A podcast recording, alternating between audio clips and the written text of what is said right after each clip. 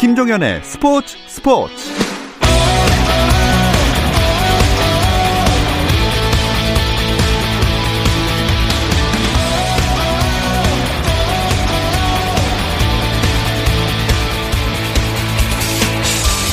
스포츠가 있는 저녁 어떠신가요? 아나운서 김종현입니다. 오늘 하루 스포츠계를 돌아보는 스포츠 타임라인으로 김종현의 스포츠 스포츠 출발합니다.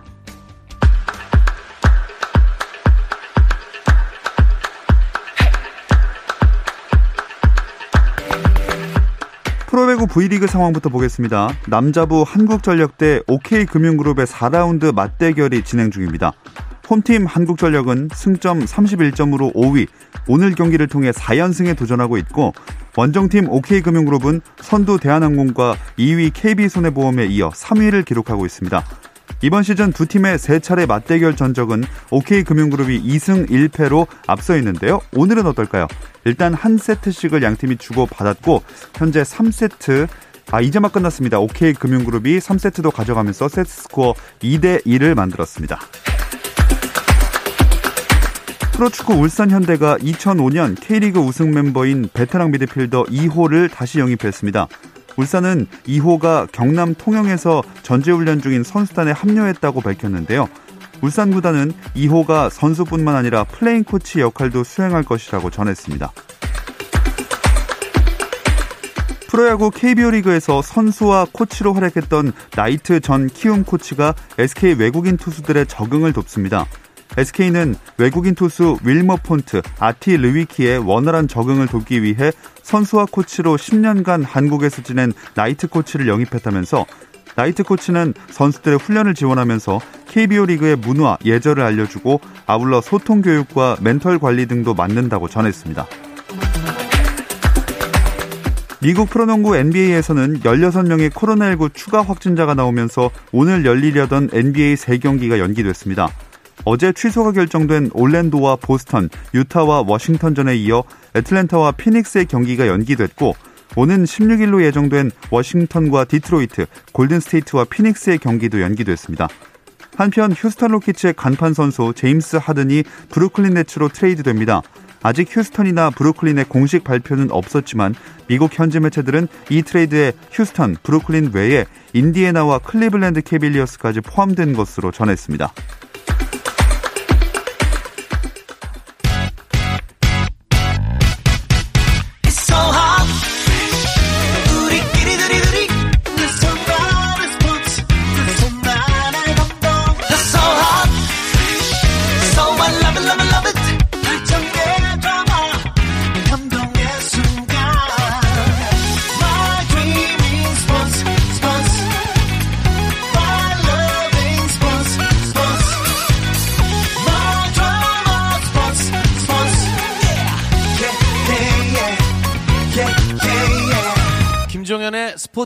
스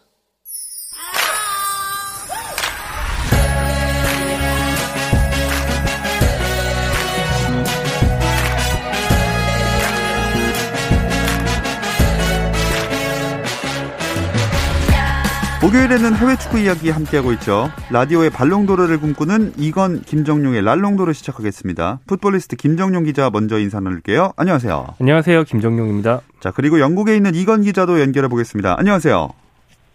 네, 안녕하세요. 이건입니다. 아, 근데 영국은 코로나 상황이 계속 심각한 것 같은 게 프리미어리그에 차질이 많이 생기네요. 네, 계속 프리미어리그 경기가 코로나19 확산세로 인해서 하나씩 하나씩 어, 그 연기가 되고 있습니다. 지난번 그 원래는 어제 그 토트넘과 플럼의 경기가 열렸었는데 이게 원래는 이 경기가 열리는 게 아니라 에스턴 빌라 대 토트넘의 경기가 열렸어야 되는데 이게 에스턴 빌라 내에 코로나 확진자가 발생을 하면서 취소가 됐고 그 경기로 이제 풀럼전으로 대체가 된 거고요. 전체적으로도 영국 내 코로나19 확산세가 아 그래도 조금 잡히는 모습인데 그래도 하루에 확진자가 4만 7천 명씩 나오고 있습니다. 뭐 백신을 어 이제 하루 이제 이때까지 260만 명 맞았는데요. 조금씩 조금씩 백신의 힘이 어 나오는 거 아니냐라는 뭐 그런 희망 섞인 분석들도 지금 계속 나오고 있습니다. 음. 이 영국에서는 경기 중에 선수들이 포옹하는 거 두고도 감론을박이 펼쳐지기도 했다면서요? 네, 어, 이번 주부터 프리미어 리그에 그 지침이 하나 내려왔는데 경기 중 거리 두기를 조금 더 열심히 해야 된다라는 지침입니다. 그 중에 하나가 골을 넣고 난 다음에 선수들끼리 막 악수라든지 하이파이브라든지 껴안기라든지 이런 신체적 접촉을 하지 말라는 지침인데요. 여기에 대해서 선수들도 교육을 받았다고 합니다. 그런데 이제 어제하고 이제 주중에 열렸던 그 18라운드 경기에서는 이 지침을 그 지킨 선수가 거의 없었어요. 다 골을 넣고 난 다음에 하이파이브하고 껴안기도 하고 그랬는데 이제 구단 감독들은 아 우리는 골 넣고 난 다음에 선수들이 서로 이렇게 세리머니 하면서 신체적인 접촉을 하는 것을 막을 수 없다라고 이야기를 하면서 이 조항을 놓고 열심히 이제 감론 을박들이 펼쳐지고 있습니다. 네, 어떻게 보면 조금만 조심하면 될 것 같기도 한데 습관을 바꾸기가 어려운 걸까요? 네, 그 지침 발표 직후에 열린 FA컵 대회에서도 이미 좀 지키기 어렵다는 게 보였는데요. 골 세레머니 때 서로 껴안는 건 물론이고 라커룸에서도 거리 유지를 하지 않은 채 모여서 기뻐하는 모습이 자주 발견됐습니다. 또 크리스탈 팰리스 소속인 미드필더 에베레치 에제는 대회 당국의 허가 없이 다른 구단 경기장에 들어가서 마스크 없이 경기를 관전하다가 구설수에 오르기도 했는데요. 음. 사실 상당히 방역 지침이 잘 지켜졌다고 평가받는 K리그에서도 그 그라운드 안에서 세리머니 자제, 침 뱉기 자제 이런 여러 가지 지침이 있었지만 이것까지 그 흥분한 상태에서 지키기 힘든 게 맞긴 맞는 것 같아요. K리그에서도 네. 상당히 흐지부지 됐었거든요. 그런 걸 보면 그라운드 내에서의 지침이 의미가 있나 유명무실해지지 않을까 생각이 되긴 합니다. 음. 근데 이런 걸 좀 주의를 해야 되는 게 지난 주말 잉글랜드 FA컵 대회 일정도 코로나 때문에 약간 위태위태했다면서요? 네, 아까 이원 기자가 말씀해 주신 것처럼 토트넘과 애스턴 빌라의 프리미어리그 경기가 그 풀럼과의 경기로 대체됐는데 그게 애스턴 빌라에서 확진자가 대량으로 나와서 그런 거였죠. 1군 선수 10명이 확진 판정을 받아서 훈련장까지 다 폐쇄를 했습니다. 음. 그 여파로 어, 앞서 열린 9일 열린 리버풀과 애스턴 빌라의 FA컵 3라운드는 미루기 너무 촉박한 일정이라 예. 애스턴 빌라가 어쩔 수 없이 2군 선수 즉 다시 말하면 유소년 선수들을 위주로 내보냈어요. 그날 감독도 유소년 감독이 나오고 1군 감독이 안 나와서 예. 감독이 한 10년 전까지만 해도 내가 초등학생들 가르치고 있었는데 오늘 클럽이랑 맞는다는 게 정말 관계가 음. 무료하다 이런 말도 했고 예. 그 운전 면허가 없는 미성년자가 하도 많아서 경기장까지 에스턴 빌라 선수들의 부모님이 데려다 주시는 맞아요. 네, 그런 모습도 보였습니다. 네, 참 코로나 때문에 발생한 웃지 못할 이런 에피소드인데 자 FA컵 토트넘은 마린 FC와 붙었습니다. 아마 그 마린 FC 선수들이 손흥민 선수를 비롯해서 유명 선수들 출전을 많이 기대했을 것 같아요. 네, 어, 그 마린 FC가 8부 리그 팀인데 영국 현지에서도 이 8부 리그 팀인 마린 FC 그리고 어, 프리미어 리그에서 상위권에 있는 이 토트넘과의 FA컵 3라운드 경기가 큰 관심이었습니다. 특히 이제 마린 FC의 홈구장에서 열렸는데 뭐 결과는 토트넘이 5대 0 완승으로 끝났는데 이 경기 전에 무리뉴 감독이 마린 FC를 상대로 8부 리그 팀이지만 제대로 된 1군 선수들을 투입해야 그것이 상대를 존중하는 것이다. 라고 이야기를 했고요. 그 말대로 뭐 비니시우스, 델리알리 등 1군 선수들 대부분을 경기에 투입을 시켰습니다. 손흥민 선수도 이제 경기장까지 가서 벤치에는 있었는데 승부가 일찍 갈리면서 이제 투입되지는 않았었고요. 뭐 여러 가지 경기 전에 현지에서 찍은 영상들이라든지 그 경기장 앞에 갔던 어, 저희 지인들의 얘기에 따르면 그 마린 FC 경기장 앞에 인파들이 많이 몰렸다고 그래요. 토트넘 선수들 실물을 한번 보겠다라는 사람들이 많이 있어서 인파들이 많이 몰렸고 뭐 많은 선수들이 이제 토트넘 선수들이 내리니까 환호 환호도 하고 야유도 교차를 했는데 특히 손흥민 선수가 내렸을 때는 뭐 야유도 있었지만 환호 아 저기 손흥민이야 손흥민이야 쏜쏜 그러면서 상당히 기뻐하는 어, 그런 어, 팬들의 모습이 많이 목격됐다고 합니다. 네, 아무래도 평소에는 자주 보기 힘든 선수들일 테니까 어, FA컵은 역시 또 이변이 나와줘야 제맛인데 이번 시즌에도 이변 종종 나오고 있나요? 네, 일단 1부 리그 팀과 8부 리그 팀이 경기를 한 토트넘과 마린 FC의 경기가 성사된 것 자체가 이변입니다. 네. 왜냐하면 8부 리그 대 1부 리그 경기가 이번이 처음이었다고 해요. 음. 그래서 마레프지 구장이 하도 작아서 경기장 바로 앞에 가정집이 있어서 그 가정집의 그 네. 경기장 쪽으로 난 방을 쓰는 그 집 아들이 창문에 대고 사진 찍었는데 베일이 있고 아하. 그래서 그거 뭐 인스타그램에 올리고 뭐 이런 일도 있었고요. 근데 가장 최근 열린 3라운드에서는 무려 6부 리그 소속인 촐리라는 팀이 2부 리그의 더비 카운티를 꺾고 다가오는 32강에서는 1부 리그 울버햄턴과 만나는 이변을 만들었고요. 4부 리그의 크롤리타운이라는 팀은 1부의 리즈 유나이티드를 그것도 대승으로 잡았어요. 그래서 다음 상대가 2부 본머스기 때문에 잘하면 뭐 이 4부 리그 크롤리타운이라는 팀은 한 8강 정도까지도 노려볼 수 있는 음. 좀 편한 대진을 가지고 더 큰 이변을 노리고 있습니다. 네.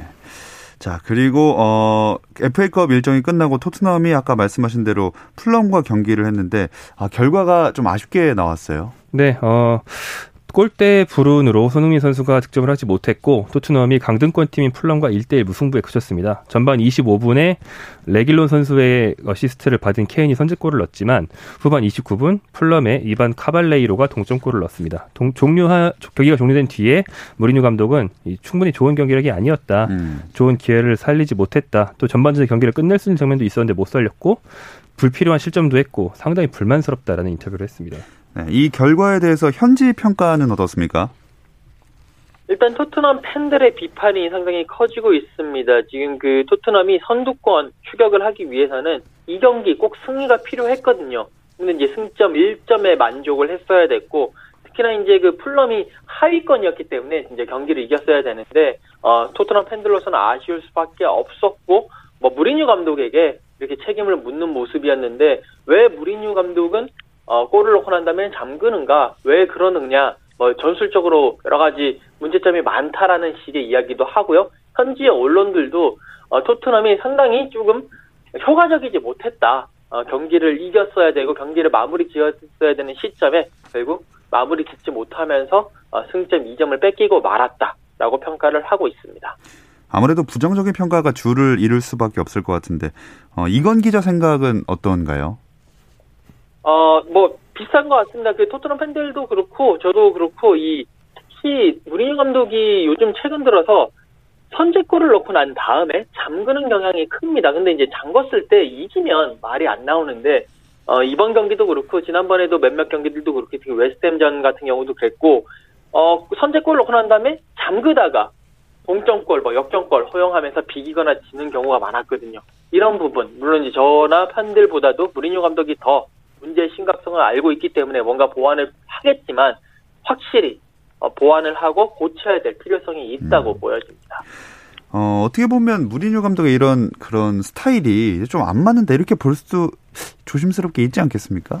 어, 네. 무리뉴 감독이 원래 그 공격 전술의 디테일이 다른 여러 가지 능력에 비해서 좀 떨어진다는 뭐 그런 특성이 늘 지적되어 왔는데 이번 시즌 그런 모습이 더욱 더 부각이 되는 것 같고요. 음. 저는 차라리 예전 첼시를 지도하던 한 십몇 년 전 정도에는 수, 어, 후반에 지킬 거면 진짜 지독하게 지켰거든요. 예. 정말 강등권 팀을 상대로 한 골, 세 골 차로 이기고 있는데도 수비수를 막 두 명씩 투입하고 그랬어요. 음. 그런데 지금 토트넘에서는 아예 지키는 것도 아니고 안 지키는 것도 아닌 좀 이도저도 아닌 선택을 했다가 예. 한골 얻어맞는 경우가 많은데 차라리 손흥민이랑 케인을 둘 다 빼고 센터백을 두 명 투입해 버려서 음. 절대 실점을 안 한다. 이런 전술을 쓰면은 안 뒤집힐 수 있을 것 같은데 또 그렇게는 안 하더라고요.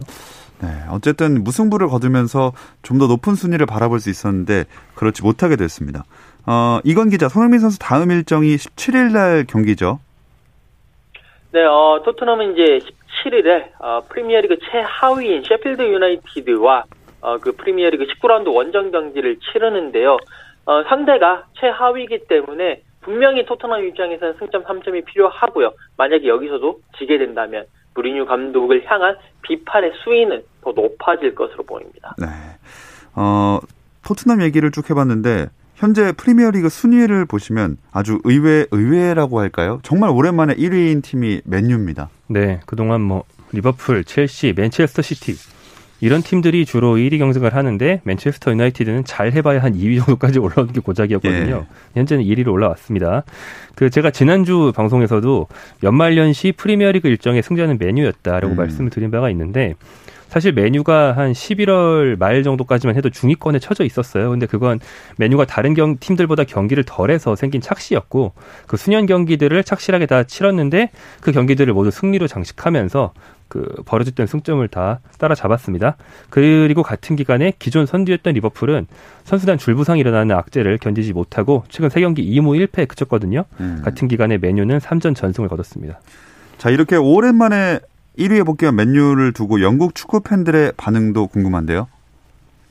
어, 일단 메뉴 팬들이 상당히 좋아하고 있습니다. 뭐 메뉴 팬들이 자신의 그 SNS에 1위에 오른 그런 그 순위표를 올리면서 아, 우리가 톱에 있다라고 하면서 상당히 기뻐하고 있는데 다만 그 이제 그 메뉴 출신 그 지금 축구 해설위원 하고 있는 게리 네빌 어떻게 보면 메뉴 팬들의 마음을 가장 잘 대변하고 있다라고 볼 수 있는데 이 게리 네빌은요 이제 치열한 선두 다툼 시작일 뿐이고 아직까지는 더 지켜봐야 되고 아직 20경기 정도 이상의 경기가 남았기 때문에 계속 지켜보면서 응원을 해야 된다라는 말을 남기기도 했습니다. 음, 이건 기자 생각엔 어떠세요? 우승할 수 있다고 보십니까? 어, 우승까지는 지금 메뉴 전력으로 봤을 때는 아직까지 우승하기에는 좀 쉽지가 않다라고 보여. 다만 지금 현재 어, 프리미어리그가 변수가 너무 많아요. 코로나 팬데믹으로 인해서 이 일정이 줄어들면서 여러 가지 부상이라든지 또 선수단 내의 코로나 확진자 여부 때문에 너무 변수가 많기 때문에 그런 변수 관리가 가장 중요할 것 같고 무엇보다도 포그바 상태가 가장 어, 중요한데 원래 신이 나는 포그바는 상당히 무섭고 아무도 막을 수 없지만 지금 언제 이 포그바가 지금은 신나서 잘 뛰고 있는데 동기부여가 떨어질지 모르거든요. 이 또 동기부여가 떨어지면 평범하게 전락을 하거나 아니면 팀에 해를 끼치는 선수이기 때문에 솔샤르 감독으로서는 포그바의 상태를 멘탈 관리를 잘하는 것이 가장 중요하다라고 보실 수가 음. 있겠습니다. 김정용 기자는 우승을 하기 위한 키는 뭐라고 생각하세요? 어, 저는 이제 일정 얘기를 해드리고 싶은데요. 재밌는 게 곧 맨체스터 유나이티드와 리버풀 지금 거의 공동 선두나 다름없는 치열한 선두 경쟁을 하고 있는 두 팀이 맞대결을 갖게 됩니다. 오늘 18일에 프리미어리그 대결을 갔는데 여기서 이기는 팀이 이제 1위 독주를 하고 지는 팀은 약간 추격하는 입장이 되겠죠. 음. 그리고 그보다 일주일 뒤인 24일에는 FA컵에서 두 팀이 맞대결을 또 해요. 예. 이두 팀이 원체 전통적인 라이벌이기도 해서 그 프리미어리그 최고의 빅매치이기 때문에 이 두 빅매치에서 프리미어리그와 FA컵 어, 영국 내에서 제일 큰 두개 음. 대회에서 웃는 팀이 가려지게 됩니다. 네. 자, 오랜만에 맨유 이야기를 좀 길게 하게 되는 것 같은데, 어, 나온 김에 좀 더 해볼 텐데요. 자, 추억 속의 이야기를 잠시 쉬었다 와서 나눠보겠습니다.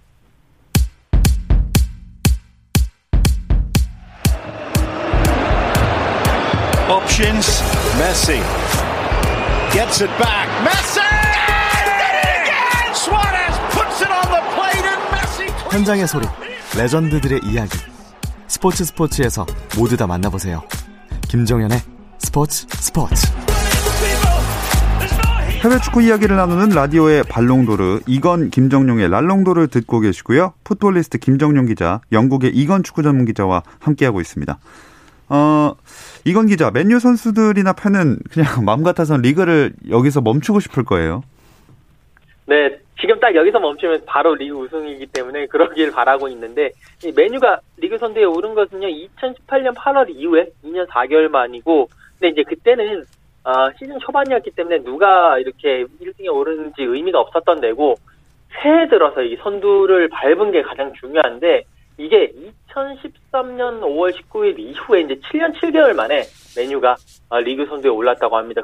그런 만큼 지금 이 순간을 더 즐기고 싶은 메뉴고 이 순간이 그냥 영원히 지속되기를 바라는 게 메뉴의 팬들일 것 같습니다. 네. 돌이켜보면 맨유가 EPL 우승 못한 지도 상당히 오래됐어요. 네, 방금 얘기한 게 잠깐, 그러니까 아주 극초반을 제외하면 잠깐이라도 선두에 있었던 게 2013년 5월 19일이라고 했는데 그게 퍼거슨 감독, 알렉스 퍼거슨 감독의 맨체스터 유나이티드 마지막 경기였거든요. 그러니까 퍼거슨 감독이 떠난 뒤에는 네. 한 번도 최종 1위는 고사하고 일시적인 1위조차 하지 음. 못했다. 뭐 이런 뜻이 되는 거죠. 퍼거슨 감독이 그만큼 절대적인 카리스마를 갖고 맨체스터 유나이티드 전성기에 많은 비중을 차지했다는 걸 한 번 더 확인할 수 있는 대목이 되겠습니다. 네. 뭐 말할 것 없이 맨유 전체 역사를 봐도 퍼거슨 감독이 지휘봉을 잡고 있을 때가 전성기였다 이렇게 얘기할 수 있을 것 같아요. 아, 네, 물론입니다. 맨유 역사상 리그 우승이 20회로 어, 잉글랜드 최다 우승 기록 보유팀인데요. 그중 퍼거슨 감독 때 13회를 했습니다. 음. 그리고 유일하게 프리미어리그보다 더 높게 쳐주는 트로피가 또 UEFA 챔피언스리그인데 예. 메뉴 역사상 챔피언스리그 우승을 3회 했거든요. 그중에 2회를 퍼거슨 감독도 했습니다. 어, 박지성 선수가 그 한가운데서 핵심 조연 역할을 했다는 게 새삼 상당히 좀 뿌듯해지는 그런 대목이라고 할 수 있겠죠. 맨유 팬들도 현지에서 그 과거를 많이 회상하고 그러나요, 실제로? 어, 저가 이제 그 맨체스터를 간다라든지 맨유 경기를 있었을 때 그 맨유 팬들과 만나서 여러 가지 대화를 해보면 뭐 그 당시 퍼거슨 감독의 시대를 가장 회상을 많이 하고요. 특히 이제 언제가 네 당신의 인생에 있어서 팬 인생에 있어서 황금기라고 생각하느냐라고 질문을 한다면 거의 10명 중에 9명은 Fergie's era, 그러니까 퍼거슨 감독의 시대였다라고 회상을 하면서 그때가 좋았지, 그땐 그랬지, 라는 뭐 그런 어, 반응을 보이고 있습니다. 음, 역시 해외를 뭐 막론하고 라떼는 말이야는 네, 통용되는 것 같습니다. 그 박지성 선수 외에도 어떤 선수들이 그 당시에 있었나요? 네, 태초에 에릭 칸토나가 있었습니다. 아, 예. 네. 그 퍼거슨 감독의 첫 번째 전성기인 1990년대 초에 어, 프랑스 출신의 공격수 칸토나의 시대였고요. 그리고 2000년 전후로는 우리가 가장 유명하게 잘 알고 있는 베컴, 긱스, 스콜스, 로이 킨 등의 시대가 있었습니다. 그리고 2013년도에 크리스티아노 호날두가 영입됐고 2010, 아, 2003년입니다. 2003년에 크리스티아노 호날두 영입됐고 2004년에 웨인 루니가 영입돼서 이 두 선수가 한동안 주인공이었죠. 그리고 호날두와 루니의 시대가 지나간 뒤에는 사실 뭐 완전한 간판 스타는 없다고 보셔도 될 거고요. 어, 한, 한때 세계 최고 이적료 기록을 가지고 있었던 폴 포그바가 예. 뭐 그만큼의 기대만큼의 모습은 보여주지 못하고 있고 최근에는 마커스 래시퍼드나 메이슨 그린우드 같은 잉글랜드 국적의 선수들을 집중적으로 영입하면서 새 판을 짠 메뉴입니다. 음. 그 중심에 또 항상 이름이 나왔던 게 박지성 선수 아니겠습니까? 이건 기자, 그 지금 생각하면 오히려 그때는 그 대단함을 잘 몰랐었던 것 같아요. 네, 맞습니다. 그 당시에는 이제 박지성 선수가 많이 이제 선발로 나왔다가 안 나왔다가 나왔다가 안 나왔다가 그런 역할을 했었기 때문에 지금 생각하면 뭐 그때는 그렇게 대단한지 몰랐는데 지금 돌이켜 보면 박지성 선수는요 팀 내에서 궂은일을 가장 도맡아 하는 선수였고 퍼거슨 감독이 원하는 시간에 원하는 포지션에 원하는 역할을 주문을 하면 딱딱딱 AI처럼 그 역할을 확실하게 해주던 선수였습니다. 뭐 실제적인 예로 챔피언스 리그에서 AC 밀란과 맞붙었을 때 상대 키플레이어였던 그 가투소를 어, 집중 마크하면서 이 피치 위에서 지워버렸던 그런 표현을 쓸 만큼 잘 막았던 그런 모습이라든지 아니면 그 챔피언스 리그 또 바르셀로나와 붙었을 때 어, 그 리오넬 메시를, 그러니까 결승전 말고, 그때 말고 이제 4강전에 붙었을 때 리오넬 메시를 전담 마크하면서 또 어, 바르셀로나의 공격력을 약화시켰던 모습이라든지 이런 모습을 보면서 박지성 선수의 그런 영향력을 확실히 느낄 수가 있고 그 당시에 유행하던 별명 그대로 드러나지 않은 영혼, 언성 히어로, 그 박지성 그 자체였다라고 보실 수가 있겠습니다. 이 축구 기자 분들에게는 특히나 사실 그 시절 보면서 이게 입문하게 된 거 아닙니까? 아, 네. 저는 박지성 선수의 완전 전성기보다는 약간 뒤쪽에 축구 기자를 음, 시작했는데 네. 어, 일단 한국 축구 기자들이 나, 낮에 일을 하는 게 아니고 새벽에 일을 하게 만든 아하. 저희로서는 어떤 그 원흉 바이오 리듬을 박살내는 원흉이 되시겠고요. 네. 저 개인적으로 조금 말이 된다면 저는 개인적으로는 한때 맨체스터 유나이티드 팬이었는데 음. 제가 어떤 한 팀의 팬심을 가져 잠깐이라도 가져본 게 이 팀이 유일한데 저랑 비슷하게 입문하신 해외 축구 입문하신 분들이 많을 거예요. 한일월드컵 끝난 직후에 제가 그 해외 채널을 틀고 네네. 처음 유럽 축구 경기를 봤는데 그게 메뉴 경기였는데 너무 멋있더라고요. 어. 비슷하게 이제 한일 월드컵 계기로 축구에 관심 생기신 분들이 많은데 그때 메뉴가 전성기였고 얼마 안 지나서 박지성 선수가 영입됐잖아요. 그 루트를 저처럼 탄 분들이 많았던 것 같고 저는 그날 골 제가 처음 본 경기에서 유일한 골을 넣었던 솔샤르 선수가 멋있어서 어. 한동안 굉장히 좋아했습니다. 어, 팬심을 드러낸 유일한 한때의 팀이었다. 지금은 왜 버렸는지 질문하지 않겠습니다. 이건 기자는 어떤 루트로 축구 기자 되셨나요? 어, 저는 이제 어렸을 때 뭐 축구를 좋아했고, 그 다음에 이제 붉은 악마 활동을 통해서 축구 기자가 됐는데, 제가 이제 2005년도부터 축구 기자를 시작했는데, 그 당시에 어, 맨체스터 유나이티드 기사를 가장 많이 썼고, 특히 2008년도에 제가 6개월 정도 어, 프리미어리그 현지에서 취재를 한 적이 있었거든요. 그때 맨체스터 유나이티드 홈 경기마다 가서 박지성 선수의 활약을 직접 지켜보고 취재를 하면서 어, 했던 기억이 있습니다. 그만큼 저한테도 뭐 메뉴도 그렇고 프리미어 리그 자체가 상당히 좀 특별한 의미로 다가왔던 그런 시간들이었던 것 같습니다. 네. 그랬던 메뉴가 오랜만에 1위로 올라와서 과연 앞으로도 계속 지켜나갈지 한번 어, 기다려 보겠고요. 자, 다음으로는 우리나라 유럽파 선수들 경기 소식 김정용 기자가 좀 더 짚어 주실까요? 네, 오늘 새벽에 아주 상당히 중요한 경기가 있었습니다. 독일의 DFB 포칼 번역하면 독일 축구 협회컵이 되니까 영어식으로 쉽게 말하면 독일의 FA컵인데요. 이 대회 32강에서 이재성 선수가 소속된 2부 리그 팀 홀슈타인 킬이 독일 내 절대 강자인 바이에른 뮌헨을 잡았어요. 네. 네. 연장전까지 2대 2로 이어진 혈투 끝에 승부차기에서 이제 잡았고요. 이재성 선수는 풀타임 활약 후에 승부차기 키커까지 나와서 우리가 잘 알고 있는 독일의 마뉴엘 노이어 골키퍼 상대로 잘 속이고 골을 넣었습니다. 어, 이부 팀이 어, 전 챔피언이자 최강팀을 꺾어서 상당히 이변으로 취급되고 있고 어, 다음번 단계인 16강에서는 또 백승호 선수의 소속팀인 다름 슈타트를 만나게 돼서 코리안 더비까지 성사가 됐습니다. 음. 자, 이재성 선수가 참 꾸준하게 그동안 뛰어왔는데 좀 더 수준 높은 리그에서 뛰었으면 좋겠거든요. 네, 이번 시즌 공격 포인트가 좀 줄었지만 어, 공격 에이스 역할은 경기력적으로 완벽하게 수행하고 있거든요. 어, 지금 빅리그 진출이 코앞이라고 볼 수 있고요. 예. 실력도 실력이고 특히 이번 시즌 끝나면 FA라서 이적료가 없습니다. 어허. 또 이재성 선수가 FA들은 흔히 거액 연봉을 요구하는 경우들이 있는데 이재성 선수는 애초에 독일 2부 그것도 작은 팀에 간 것 자체가 큰 무대 경험을 먼저 우선시했지 돈을 보고 간 게 아니거든요. 그래서 그렇게 요구할 확률은 별로 없고 이성 선수가 뭐 그를 원하는 빅리그 팀이 많이 나올 거기 때문에 적당한 조건에 아마 진출할 수 있지 않을까 어느 때보다 좀 희망적으로 볼 수 있는 시점입니다. 네, 밝은 미래가 보이는 것 같은 이재성 선수인 반면에 이건 기자, 그 벨기에 현지 매체가 이승우 선수 태도 지적하고 나섰다면서요? 네, 어, 벨기에 푸트발 벨기에라는 매체가 어, 신트트라이더는 이승우 선수를 처분하고 싶어 하는데 어, 일단 벨기에 축구 스타일에 맞지 않고 그리고 또 이승우 선수가 바르셀로나에서 뛰었던 자신의 과거를 너무 자랑하고 구단의 지침을 어기면서 좀 태업을 하고 있다라는 뭐 그런 조금 악의적인 보도를 했습니다. 어, 뭐 이거는 이제 한두 번이 아닌데요. 예전에도 이승우 선수가 불성실하게 뭐 하면서 라커룸에 쫓겨났다. 라는 식으로 이제 보도를 해가지고 조금 무리를 빚고 있는데 이번에도 이 보도 자체가 조금 논란이 되고 있습니다. 음, 언론에서 이야기를 하는 것도 참 그렇지만 경기에 못 나오는 게 제일 큰 문제 같아요. 네, 지난해 12월부터 그라운드를 밟지 못하고 있는데요. 어, 피, 페테르 마스 감독이라고 감독이 새로 부임했는데 부임하자마자 이승우 선수가 자기의 전술 지시를 잘 따르지 않는다는 식의 뉘앙스를 보이고 나서 예. 계속 외면을 당하고 있습니다. 그래서 이제 방금 이건 기자가 말한 것처럼 이적설이 파다하게 나고 있는 건데요. 원래 터키의 일부 리그 팀인 웨스테페로 임대될 거라는 전망이 그 크게 있었는데 현지 보도에 따르면 이승우 선수가 터키 가는 걸 거부했다라는 어, 관측이 있고요. 소속팀은 어, 이승우뿐 아니라 전폭적인 전력 교체를 통해서 지금 강등권 바로 위에 있는 팀을 살려야 된다는 절박함이 있어서 이승우 선수의 방출을 위해 스페인이나 포르투갈 팀을 알아보고 있다라는 현지 음. 관측이 있습니다. 네, 언젠가 좀 잘 털고 돌아와서 열심히 뛰는 모습을 보여줬으면 좋겠습니다. 자, 이번 주 랄롱도르는 여기서 마무리를 하겠습니다. 영국에 있는 이건 축구 전문 기자, 풋볼리스트 김정용 기자와 함께 했습니다. 두 분 고맙습니다. 고맙습니다. 감사합니다.